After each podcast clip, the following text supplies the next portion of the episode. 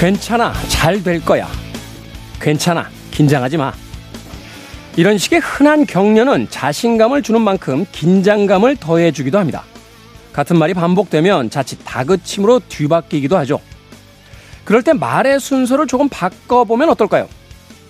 괜찮으니까 울지마 대신에 울어도 괜찮아. 괜찮으니까 불안해하지마 대신에 불안해해도 괜찮아. 앞서 갈 때보다 뒤에서 머물러 줄 때 따뜻함이 배가 되는 말 괜찮아. 사람을 조용히 일으켜주는 마법 같은 말이 아닌가 싶습니다. 김태훈의 시대음감 시작합니다.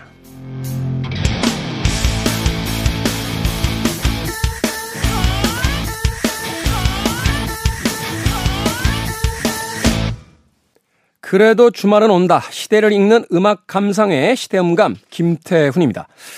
괜찮아 라는 이야기, 정말로 괜찮기 때문에 괜찮다라고 말할 수 있는 걸까요? 아니면 괜찮지 않아도 괜찮아라고 이야기하면 괜찮아지는 걸까요? 그 말의 효능에 대해서는 이견이 있을 수 있겠습니다만 누군가가 해주는 위로와 격려 중에서 괜찮아라는 이야기는 꽤나 그럴듯하게 들립니다. 그 괜찮아가 말의 어디에 가서 위치하느냐에 따라서 그 효과는 또 완전히 달라진다는 거죠.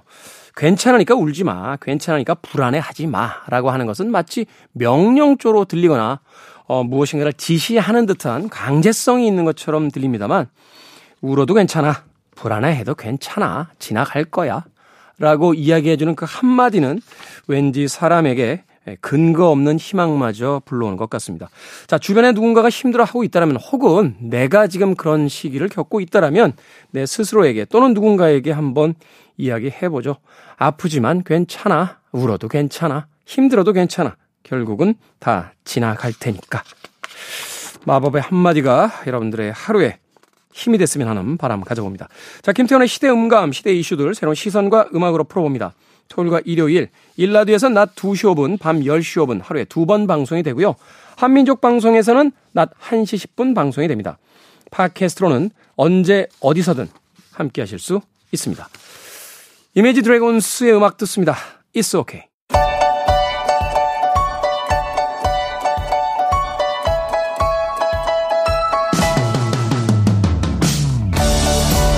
우리 시대의 좋은 뉴스와 나쁜 뉴스, 뉴스 굿앤배드, KBS 경제부의 박혜진 기자 나오셨습니다. 안녕하세요. 안녕하세요. 정세배 기자는 지금 취재 나갔다 돌아오는 길인데 네, 길 좀 막히는 것 같아요. 있다가. 네. 뭐 박혜진 기자 나오셨으니까 혼자 네. 굿뉴스, 배드뉴스 다 하겠습니다. 제가 네. 저의 혼자. 어떤 뉴스부터 만나봅니까? 오늘은 사실 다 경제 뉴스가 될 것 같은데요. 네. 요즘 고물가 너무 힘들다고 하시는 분들 많으시잖아요. 그런데다가 취업까지 좀 쉽지 않다.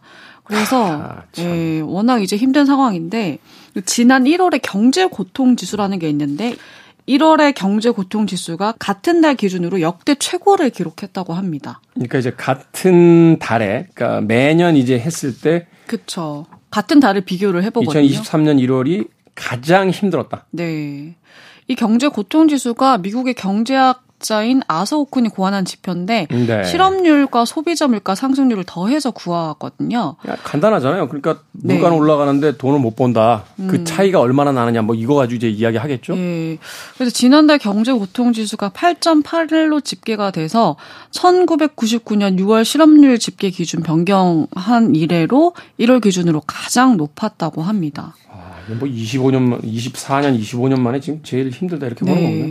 네. 지난달 실업률만 보면요. 3.6%로 1년 전보다 0.5%포인트가 내렸는데 물가 상승률이 많이 높아졌어요. 물가 상승률이 5.2%로 1.6%포인트가 오르면서 이 경제고통 지수가 1.1포인트가 상승을 한 건데 원래 그 전에 최고 기록은 2010년 1월이었대요. 그때 이제 8.5였는데 그 당시에는 실업률이 굉장히 높았거든요. 그때는 실업률이 5.5%였고 이제 물가 상승률은 3.5% 정도였는데 지금 이제 물가가 워낙 높다 보니까 또 그런 상황이 발생한 것 같습니다. 근데 사실 좀 이게 실업률만 이렇게 보면은 통상 1월이 좀 다른 때보다 이 실업률이 높게 나타난다고 해요. 뭐 고등학교나 대학교 졸업생들이 취업 시장에 뛰어드는 시기이기도 하고 그렇죠. 또 겨울철 되면 건설 현장 일감이 줄어들잖아요. 네. 그렇기 때문에 좀 국민이 체감하는 고용 경기가 특히 나쁜데 이런 실업률이 1년 전보다 0.5%포인트 내렸지만 그래도 지난해 12월보다는 0.6%포인트 또 지난해 11월보다는 조금 오른 수치거든요. 네. 그런데 또 실업자 수는 지난달에 102만 4천 명을 기록해서 지난해 1월 이후에 1년 만에 다시 100만 명을 넘어섰고 근데 이제 또 문제가 뭐냐면 취업자가 이 증가폭이 좀 감소하는 추세예요. 그 지난해만 보면 지난해 취업자들이 굉장히 많았거든요. 네. 지난해 이제 취업자 증가 규모가 81만 6천 명이라고 하는데 근데 올해는 이 8분의 1 수준으로 줄어들 거다 이렇게 정부가 전망을 하고 있어요. 그래요? 어떤 이유 때문이죠 이게? 그러니까 뭐 그 전에 지난해 같은 경우에는 그 전년도 뭐 코로나 뭐 영향도 있고 이런 것 때문에 좀 기저 효과가 있는 거예요. 워낙 네. 많이 올랐기 때문에 그런 것도 있고 근데 그런 등등의 또 사정을 감안하는 데다가 또 물가까지 오르면 취업은 안 되고 물가는 오르고 그럼 살림살이는 더 어려워질 수밖에 없잖아요. 이게 참 왜 이런 시소를 타는지 모르겠네. 미국은 지금 취업률이 고용률이 굉장히 올라가서 네. 좋아서 아직 좋죠. 그 인플레이션이 사실 거기서 왔다는 거잖아요. 네. 그 임금들이 올라가기 시작하니까 이제 시장에 자금이 풀려서 인플레이션이 왔다라고 하는데 그렇다면 이게 실업률이 올라가서 고용률이 떨어지면 인플레이션이라도 좀 말하자면 이제 물가 오르는 게 좀 멈춰야 되는데 우린 지금 양극단으로 가고 있는 거잖아요. 네. 고용률은 떨어지고 물가는 올라가고 그런 상황이 계속 이제 이어지고 있는 건데. 거기다가 물가도 보시면 뭐 최근에 공공요금이 너무 많이 올랐잖아요. 최근에 SNS에서요. 자기 집 저 그 난방비 고지서 사진 찍어 올리는 게 유행이에요. 아, 얼마나 차이 나는지. 얼마나 올랐는지. 뭐 엄청나더라고요. 최근에 네, 너무 많이 올랐어요. 실제로 저도 그렇게 체감을 하거든요. 근데 이제 특히 겨울은 난방비 때문에 더더욱 그런 이제 생계비 지출이 늘어날 수밖에 없기 때문에 좀 고물가에 따른 고통, 특히 이제 저소득층 분들은 더 느끼실 수밖에 없어요. 그렇죠. 이게 언제나 힘든 시기에는 저소득층 더 취약하죠. 견딜 수 있는 어떤 이 뭐라고 할까 체력이 없기 때문에 조금 있으면 이제 봄이 온다는 것이 유일한 지금 그나마 위안이 되죠. 위안이 아닌가 하는 또 생각이 드는데 이제 공공물가 제가 깜짝 놀란 게요. 그 코로나 시기에서 이제 일상으로 돌아가는 그 타이밍에 택시들이 안 잡혔거든요. 택시가 많이 줄어서 기사님들이 이제 많이 그만두시는 바람에 이제 줄어서 택시가 안 잡히는데 최근에 저녁 시간에 보면요 택시들이 엄청나게 많습니다. 그러니까 택시 요금이 오르니까 못 하는 거예요. 네.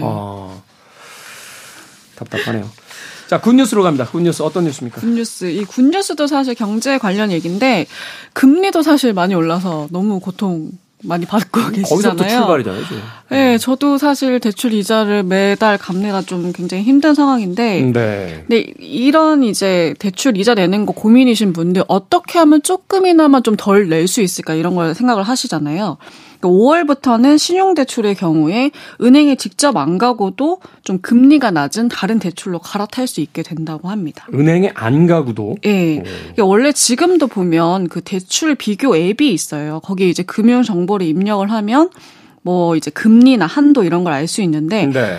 그렇다고 해도 이걸 실제로 대출을 좀 바꾸려면 은행을 찾아가야 되거든요. 그렇죠. 그런데 이제 그런 부분을 좀 보완하기 위해서 정부가 5월부터는 이 신용대출에 한해서는 비대면 대환대출 시스템을 도입하기로 해서 이제는 그냥 은행 방문하지 않고도 스마트폰으로 대출을 갈아탈 수 있게 된 겁니다. 사실 이제 과거에 은행에다가 이제 제공하던 어떤 개인정보 같은 게 그 온라인상에 다 있으니까 네네. 자신의 어떤 개인 신상을 넣고 그 본인 인증만 하면 전산상으로 다 이제 확인이 되는 거잖아요. 네, 확인은 되죠. 최근에 뭐 신용점수부터 시작해서 뭐 대출 가는 금액까지 다 네. 나오게 되니까 그러니까 거기서 우리가 이제 어플리케이션을 통해서 금리가 좀 더 낮은 쪽으로 이제 갈아탈 수 있는 방법을 이제 만들었다. 거죠. 근데 그렇게 되면 또 금융사 간 경쟁이 치열해질 수밖에 없잖아요. 조금 더 이제 금리가 낮은 상품을 내려고 하다 보면 네.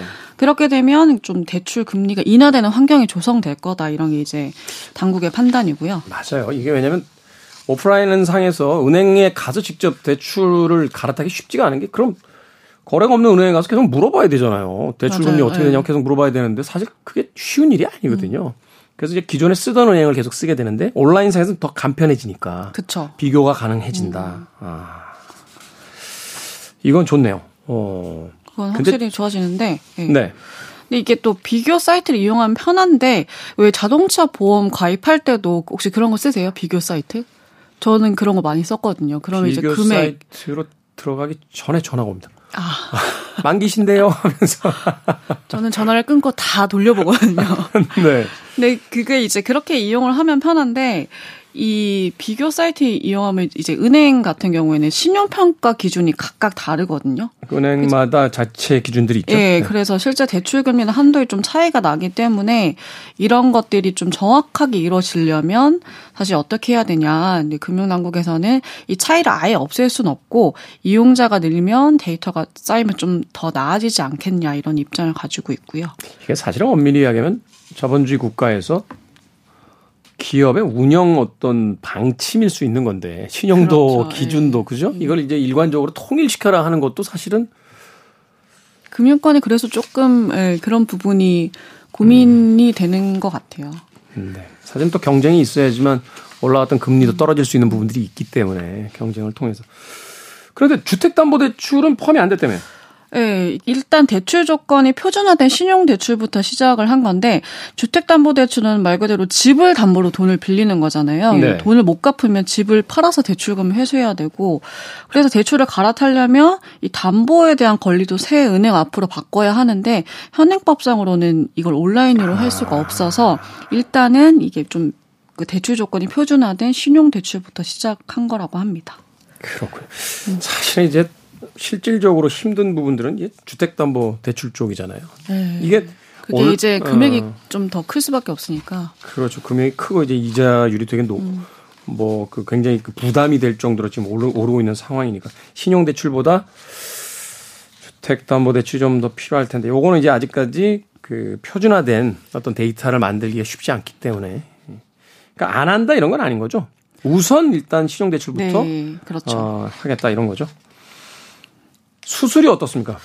네, 사실 이게 플랫폼이 생기면은 은행들은 이 플랫폼 생기는 걸 좀 반대해 왔었거든요.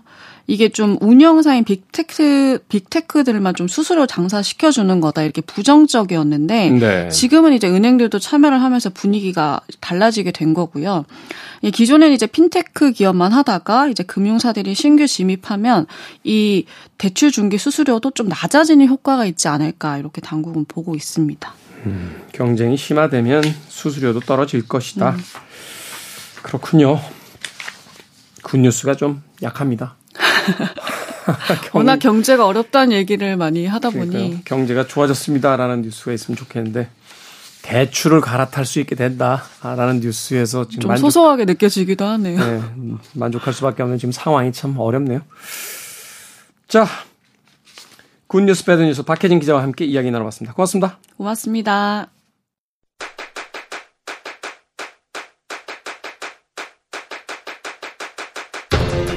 그래도 주말은 온다. 김태원의 시대 음감.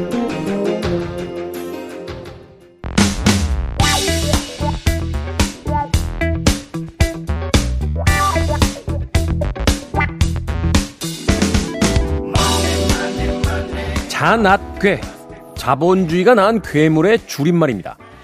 비판적인 의미로 등장했던 이 말이요, 이제는 자조적인 상황이나 피할 수 없는 현실에서 쓰는 유행어가 됐습니다. 이런 시대일수록 더욱 생각해봐야겠죠. 돈이 나를 지배하지 않고 내가 돈을 지배할 수 있는 방법 말입니다. 우리 시대의 경제 이야기, 돈의 감각, 더 퍼블릭 자산운용의 김현준 대표님 나오셨습니다. 안녕하세요. 네, 안녕하세요. 잘 지내셨습니까? 뭐 한 주, 한 달이 어떻게 가는지 모르게 휙휙 가고 있습니다. 뭐 대한민국 굉장히 다이나믹한 나라잖아요. 정치 네. 뉴스, 뭐 경제 뉴스 이런 거 몇 번 훑다 보면 네. 인생도 그냥 흘러가는 것 같은 그런 기분이 들 때가 있어요. 자, 요즘 젊은 세대가 자낫괴 이런 단어를 많이 쓴다고 하는데 이거 들어보셨습니까? 이게 젊은 세대가 많이 쓰는 거를 처음 알았어요. 꽤 오래된 말인 줄 알았는데 네. 이게 의미가 이렇게 좀 바뀌었군요. 한마디로 굉장히 자조적으로 쓰인대요. 그러니까 이런 식인 거죠. 나는 잔악계야. 주말에도 알바 중이거든. 아. 나는 잔악계야. 수당에 눈이 멀어 오른도 야근해. 그러니까 원래는 이 네. 자본주의 뭐 돈만 너무 좇는 사람들을 비판하는 단어로 알고 있었는데 네. 이게 나는 어쩔 수 없이 돈을 벌어야만 한다. 힘들다. 이런 때 쓰는군요. 그렇죠. 자, 이런 신조어까지 이제 등장할 정도면, 최근에 이제 그 MZ, 특히 이제 G세대가 겪고 있는 어떤 좌절감 같은 것을 느껴볼 수 있는데, 그런 의미에서 이 돈의 감각 한 번쯤은 좀 귀담아 들어보시는 것이 어떨까 하는 또 생각이 듭니다. 자, 우리 시대의 경제 이야기, 돈의 감각, 김현준 대표님의 믿고 듣는 투자 팁부터 먼저 만나보겠습니다. 네, 오늘은 재무제표 모르면 투자하지 마라 2편입니다. 근데 다들 이제 투자 안 해야겠구나 하고 이제 끄는 거 아닌가. 여기서 나오는 게요. 진짜 학교 다닐 때부터 공부하기 싫어했구나. 그런 생각하는 게. 돈은 벌고 싶은데 재무제표는 머리가 아파요. 보는 법 알려주십시오. 네.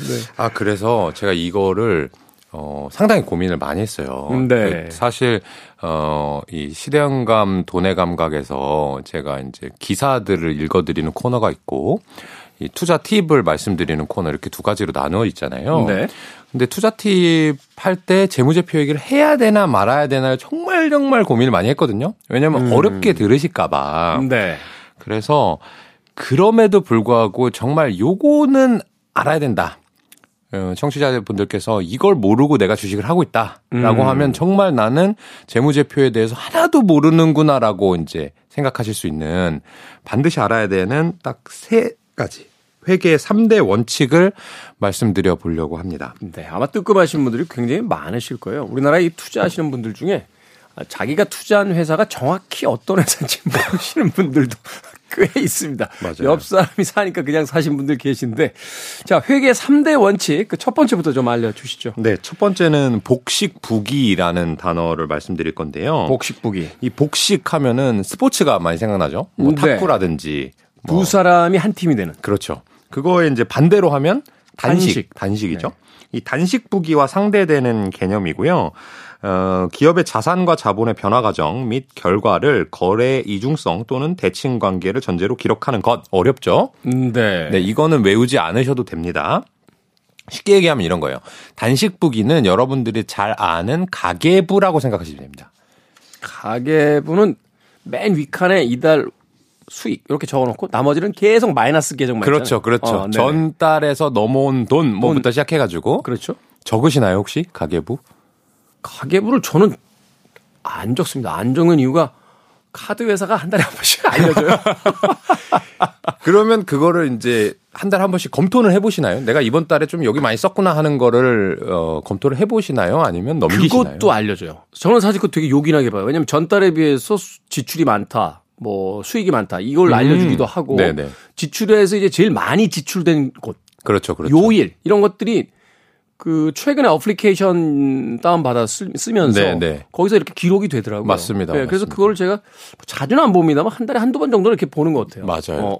저도 이제 가계부를 이 스마트폰 앱으로 사용하기 때문에 네. 최근에는 가계부를 적어본 적은 없는데 가계부가 뭔지 또는 과거 우리 어릴 때 용돈 기입장 이런 거 기억해 보시면 어떤 식으로 쓰는지 생각이 나실 겁니다. 그거하고 이 복식부기 재무제표하고는 어떻게 다른지 제가 설명을 드려보겠습니다. 네. 제가 이제 쓴 책의 내용이 어떤 주인공이 이 카페를 차려가지고 회사를 그만두고 카페를 차려가지고 일어나는 일들을 재무제표로 기록해보는 그런 책이었기 때문에 네. 카페를 창업하는 사례를 들어볼 건데요.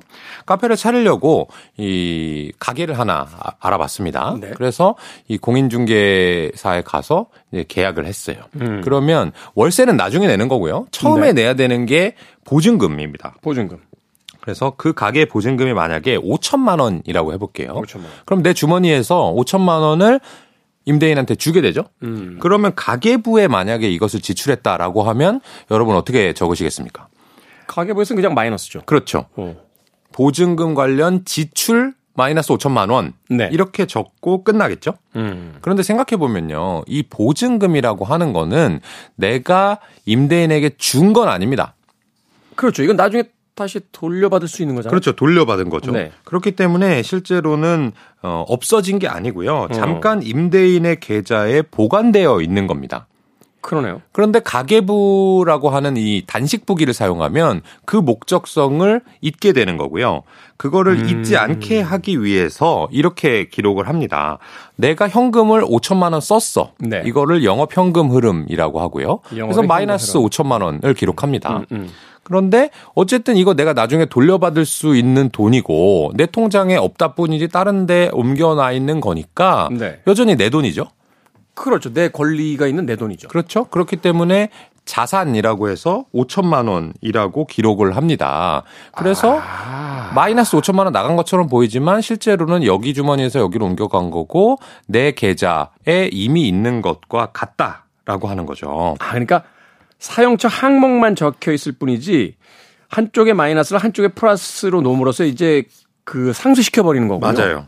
그래서 지금 이제 DJ님께서 말씀하신 게 사실 아주 중요한 요소인데 이렇게 양쪽의 모든 거래를 합산하면 0이 되도록 상계되는 것이 이 복식부기의 특징 중에 하나고요. 아, 양쪽 플러스 마이너스로 0으로 만드는 거. 반대로 임대인이라고 해볼게요.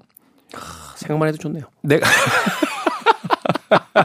저는 하시길래 아, 또 생각만 해도 골치 아프게 왜 한 번 더 하십니까? 라고 할 줄 알았더니 그렇죠. 임대인이면 굳이 뭐 이런 거 계산 안 해도 뭐 돈이 들어온다 이렇게 생각하실 수 있습니다. 근데 여러분들이 임대인이 되려면 네. 요거를 잘 알아서 투자를 해서 돈을 많이 벌어야 건물주 임대인이 되는 겁니다. 방금 얘기했던 이 거래를 임대인의 관점에서 생각을 해보면 임대인은 5천만 원이 들어왔죠. 그렇죠. 이거를 가계부에 적으면 수입 5천만 원 이렇게 기록하면 아마 끝이었을 겁니다. 네. 하지만 실제로는 요거는 내가 다시 나중에 임차인에게 돌려줘야 되는 거잖아요. 뭐 기간이 정해져 있는 거죠. 나가는 게. 그렇죠. 그러면 나한테 돈이 들어왔는데 나중에 돌려줘야 되는 거 이걸 뭐라 그러죠? 쉬운 말로?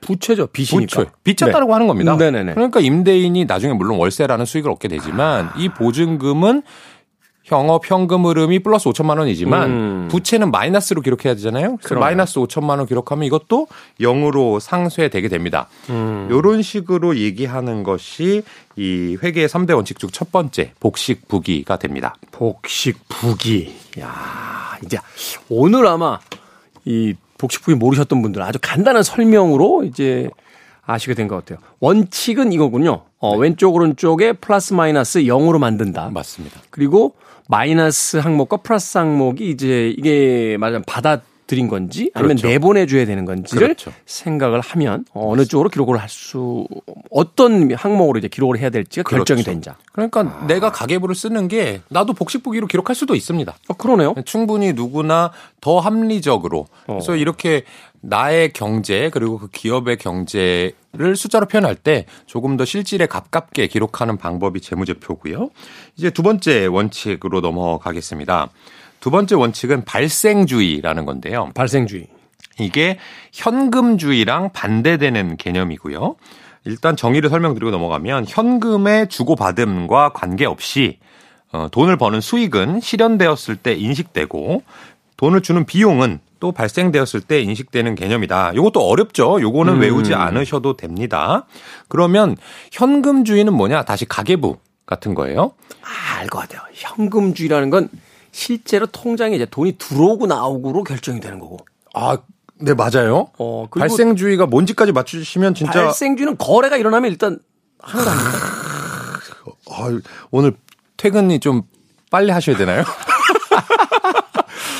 이게 머리가 좋으면 또 이 방송을 짧게 끝낼 수도 있는 건가요? 음악을 아니면 긴 걸 들으면 되나요? 라디오 DJ들 중에 가장 머리가 안 좋은 DJ들이 자기 끝나고 약속 있다고 말 빨라지는 DJ. 생방이기 때문에 어차피 말 빨리 해봐야. 그러네요. 방송 시간은 꼭 맞춰야 되거든요. 지금 너무 또 우리 DJ님께서 정답을 말씀해 주셨지만 네. 다시 여러분들의 이해를 돕기 위해서 카페 창업한 스토리로 넘어가 보도록 하겠습니다. 이제 아까 이제 보증금을 통해 가지고 내가 가게를 구했단 말이죠. 네. 그러면 그 빈 공간이란 말이에요. 최초에는. 그러면 이것저것 사야 됩니다. 그렇죠. 그렇죠. 뭐 의자도 있어야 되고 테이블도 있어야 되고 커피 머신도 있어야 되고 뭐 여러 가지를 사야 됩니다. 만약에 이 커피 머신과 같은 집기를 총 2천만 원어치 구매를 해보자라고 네. 결정했다고 해볼게요. 근데 당장 2천만 원 한 번에 내는 건 좀 어려우니까 할부 계약을 한 거예요. 10개월 동안 나눠내는 걸로. 매달 200만 원씩. 그렇습니다. 그러면 가계부 말하자면 현금주의에는 이런 식으로 기재가 되죠. 1개월 차에 마이너스 200만 원. 2개월 차에 마이너스 200만 원. 그렇죠. 10개월까지 200만 원씩 쭉쭉쭉 빠져나가서 총 2천만 원을 나눠서 썼다. 이렇게 기록을 하게 되겠죠. 네. 그런데 이 발생주의라고 하는 개념에서는 현금이 언제 10개월 동안 나왔다 이런 게 상관없이 소유권이 이전된 순간 이 거래가 완성되었다고 보는 거예요. 오늘 이제 계약이 체결이 됐다라고 하고 2천만 원 우리 구매했어? 라고 하면 회계팀에서 마이너스 2천 이렇게 잡는 거군요. 그렇죠. 현금은 2천만 원이 이제 나가야 되는데 여기에서는 플러스 2천으로 합니다. 플러스 2천? 네. 현금은 마이너스 2천이지만 아까 현금이 2천 나가면 또 플러스 집기가 2천이 들어왔잖아요. 들어오니까. 그걸 합하면 또 다시 상계해서 0이 되겠죠. 0이 되니까. 그래서 이 자산은 2천만 원어치를 구매했다라고 보는 거고 근데 우리가 10개월 할부로 구매했다고 했잖아요. 그러니까 현금 2천이 아니라 현금은 하나도 안 나갔죠? 네. 그러면 내가 갚아야 될 거 2천이 남았죠? 그거를 부채라고 하는 거죠. 그러니까 재무제표에는 이렇게 기록되게 됩니다. 집기라고 하는 자산이 플러스 2천만 원이 기록되고요. 내가 갚아야 될 돈 부채의 2천만 원이 마이너스 2천만 원으로 기록됩니다. 아. 그러니까 또 합산하면 다시 0에 0. 수렴하게 되죠. 아, 이거 그러면 이제 매달 이제 바뀌겠네요. 그렇습니다. 부채가 이제 2,000에서 1,800으로 줄고 1,600으로 줄고. 그것은 제 책을 읽어보시면 자세히 나와 있는데 이거를 책을 안 읽으시고도 읽으셨죠? 제가 예전에 드려가지고. 살짝. 네. 어쨌든 이거를 벌써 알고 계시니까 그렇긴 한데 어쨌든 시간이 지나면 지날수록 부채가 조금씩 줄어들고 현금은 나가게 되는 그런 네. 계산, 거래가 또 발생하게 되는데요. 오늘은 여기까지만 얘기를 할 거고 네. 세 번째 원칙으로 넘어가 보도록 하겠습니다. 세 번째 원칙. 세 번째 원칙은 수익 비용의 대응 원칙. 수익과 비용의 대응 원칙. 그렇습니다. 카페를 창업하기 위해서 이번에는 인테리어를 한다고 가정해 보도록 하겠습니다. 인테리어 비용을 문의를 해봤더니 1,500만 원이 든대요. 그러면 1,500만 원을 계약하고 이번엔 다 지불을 해줬습니다. 네. 인테리어 업자분한테. 그러면 가계부로 생각을 해보면 어떻게 기록하냐. 지출, 인테리어 1,500만 원. 그렇죠. 이렇게 기록을 하겠죠. 그런데 생각해 보자고요. 이 카페에 인테리어를 했습니다. 이번 달에 1,500만 원 나간 건 사실이에요. 네. 근데 인테리어를 한 달만 쓰려고 하나요? 아니면 좀 오랫동안 놔두고 쓰려고 돈을 쓰는 건가요? 일단은 카페가 영업을 하는 동안은 계속 써야 되는 거죠. 그렇죠. 그러니까 이거는 지출이 아니라 어떻게 보면 투자의 개념인 거죠. 아, 그러네요. 그렇죠. 그러면 이게 얼마 동안 쓰여지는지는 정확히는 모르나 제가 가정해서 5년 동안 인테리어를 하고 영업을 중단한다고 가정해 보도록 하겠습니다. 그러면 이 복식부기인 재무제표에서는 이 회사가 카페를 통해서 커피를 팔고 뭐 케이크를 팔고 해서 돈을 벌 때 비로소 이 인테리어를 썼던 이 투자 비용이 대응된다라고 생각을 하는 거예요.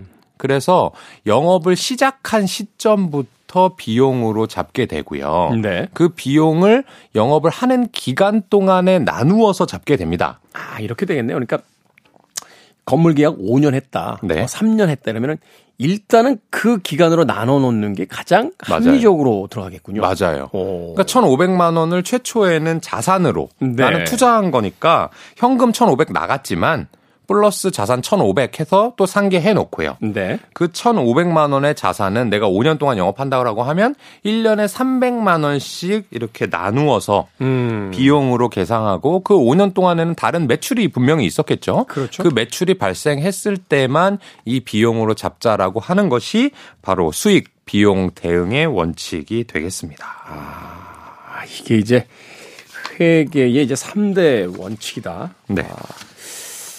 이걸 이제 알아야. 그렇죠.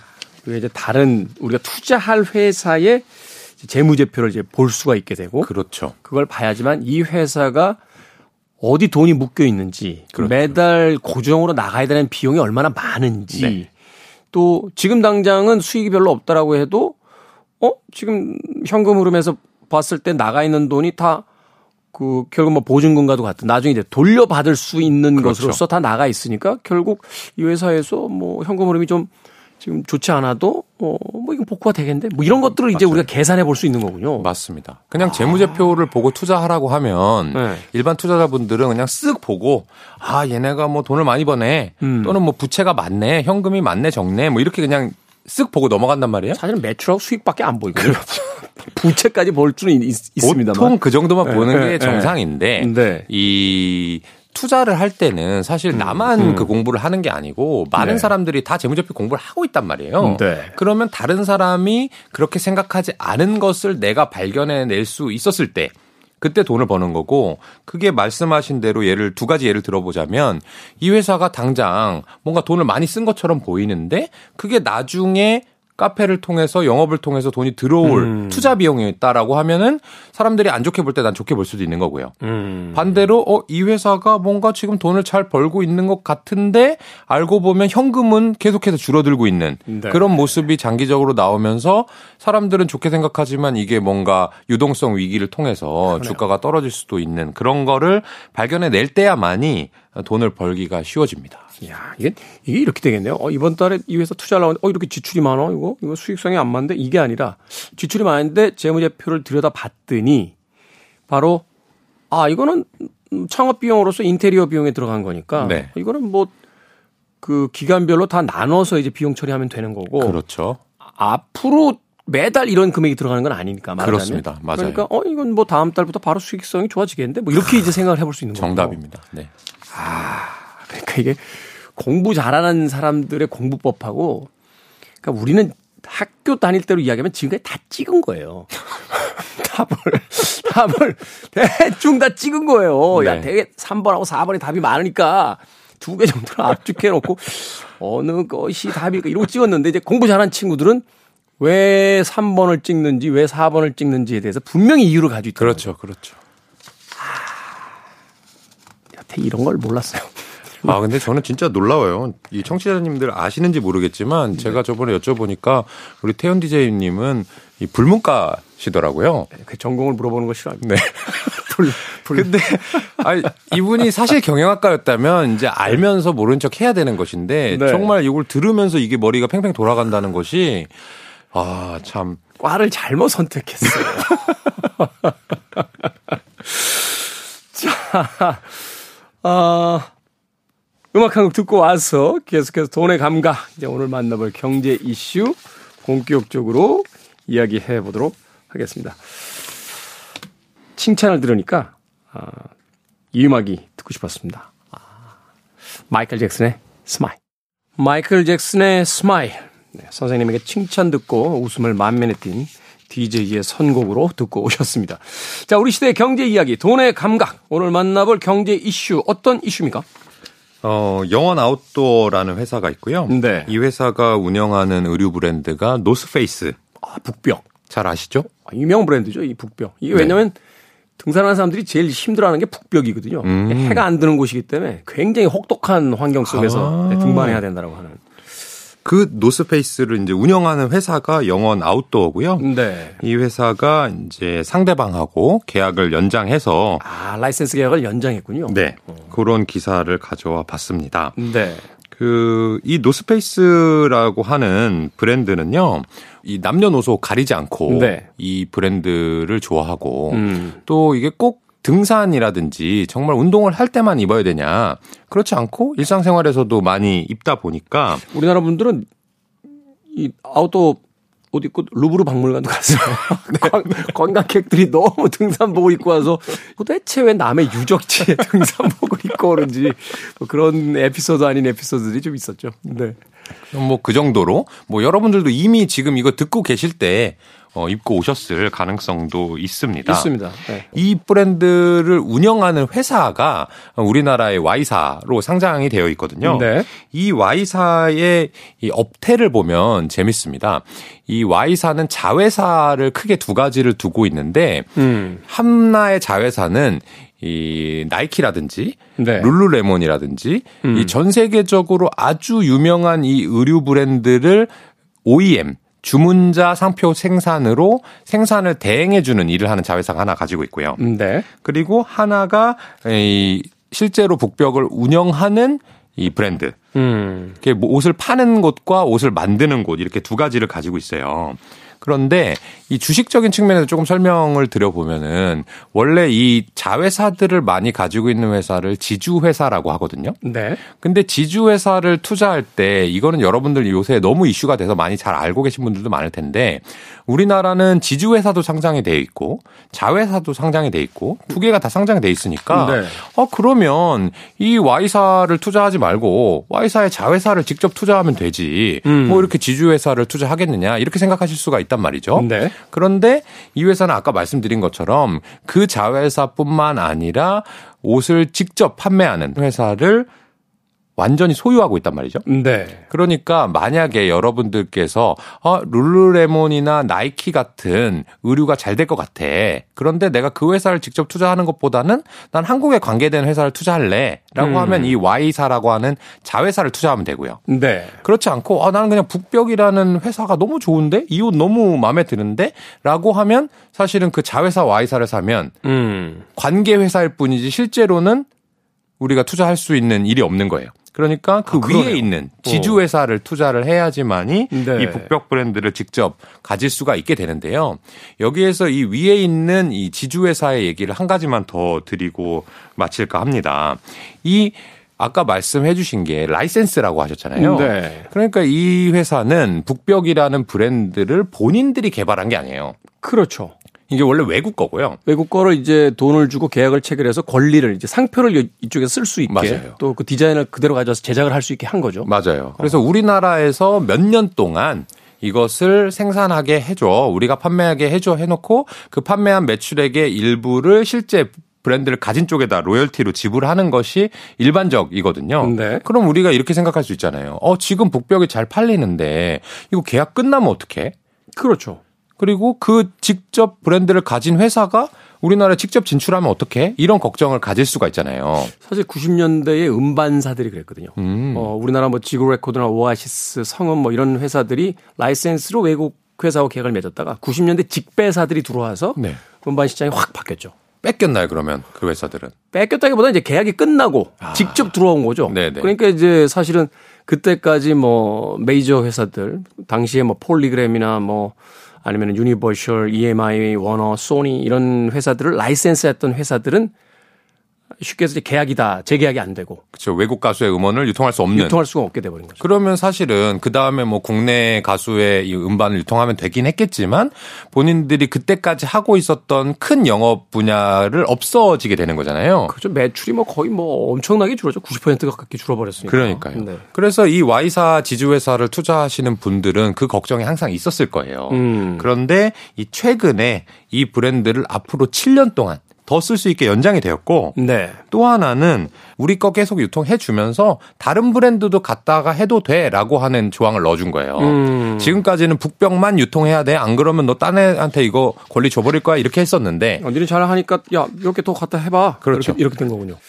라이센스 계약이 체결이 됐다라고 하면은 여러 가지 어떤 주식의 변화 같은 걸 읽을 수 있죠. 사실은 계약 직전에는 아무래도 이제 좀 불안하니까 떨어지는 그렇죠. 분위기가 좀 있을 네. 거고 또 재계약 맺었다면 갑자기 그때는 또 확 이렇게 올라가는 그렇죠. 게 있을 거고 그러니까 이제 거기서 그 그래프가 어떤 그 파형을 만들지를 한번 생각을 해보시면 네. 적절한 투자의 시기를 찾을 수 있을 거다라고 이야기를 해 주셨습니다. 자, 오늘 돈의 감각 김현준 대표님과 이야기 나눠봤습니다. 고맙습니다. 네, 고맙습니다.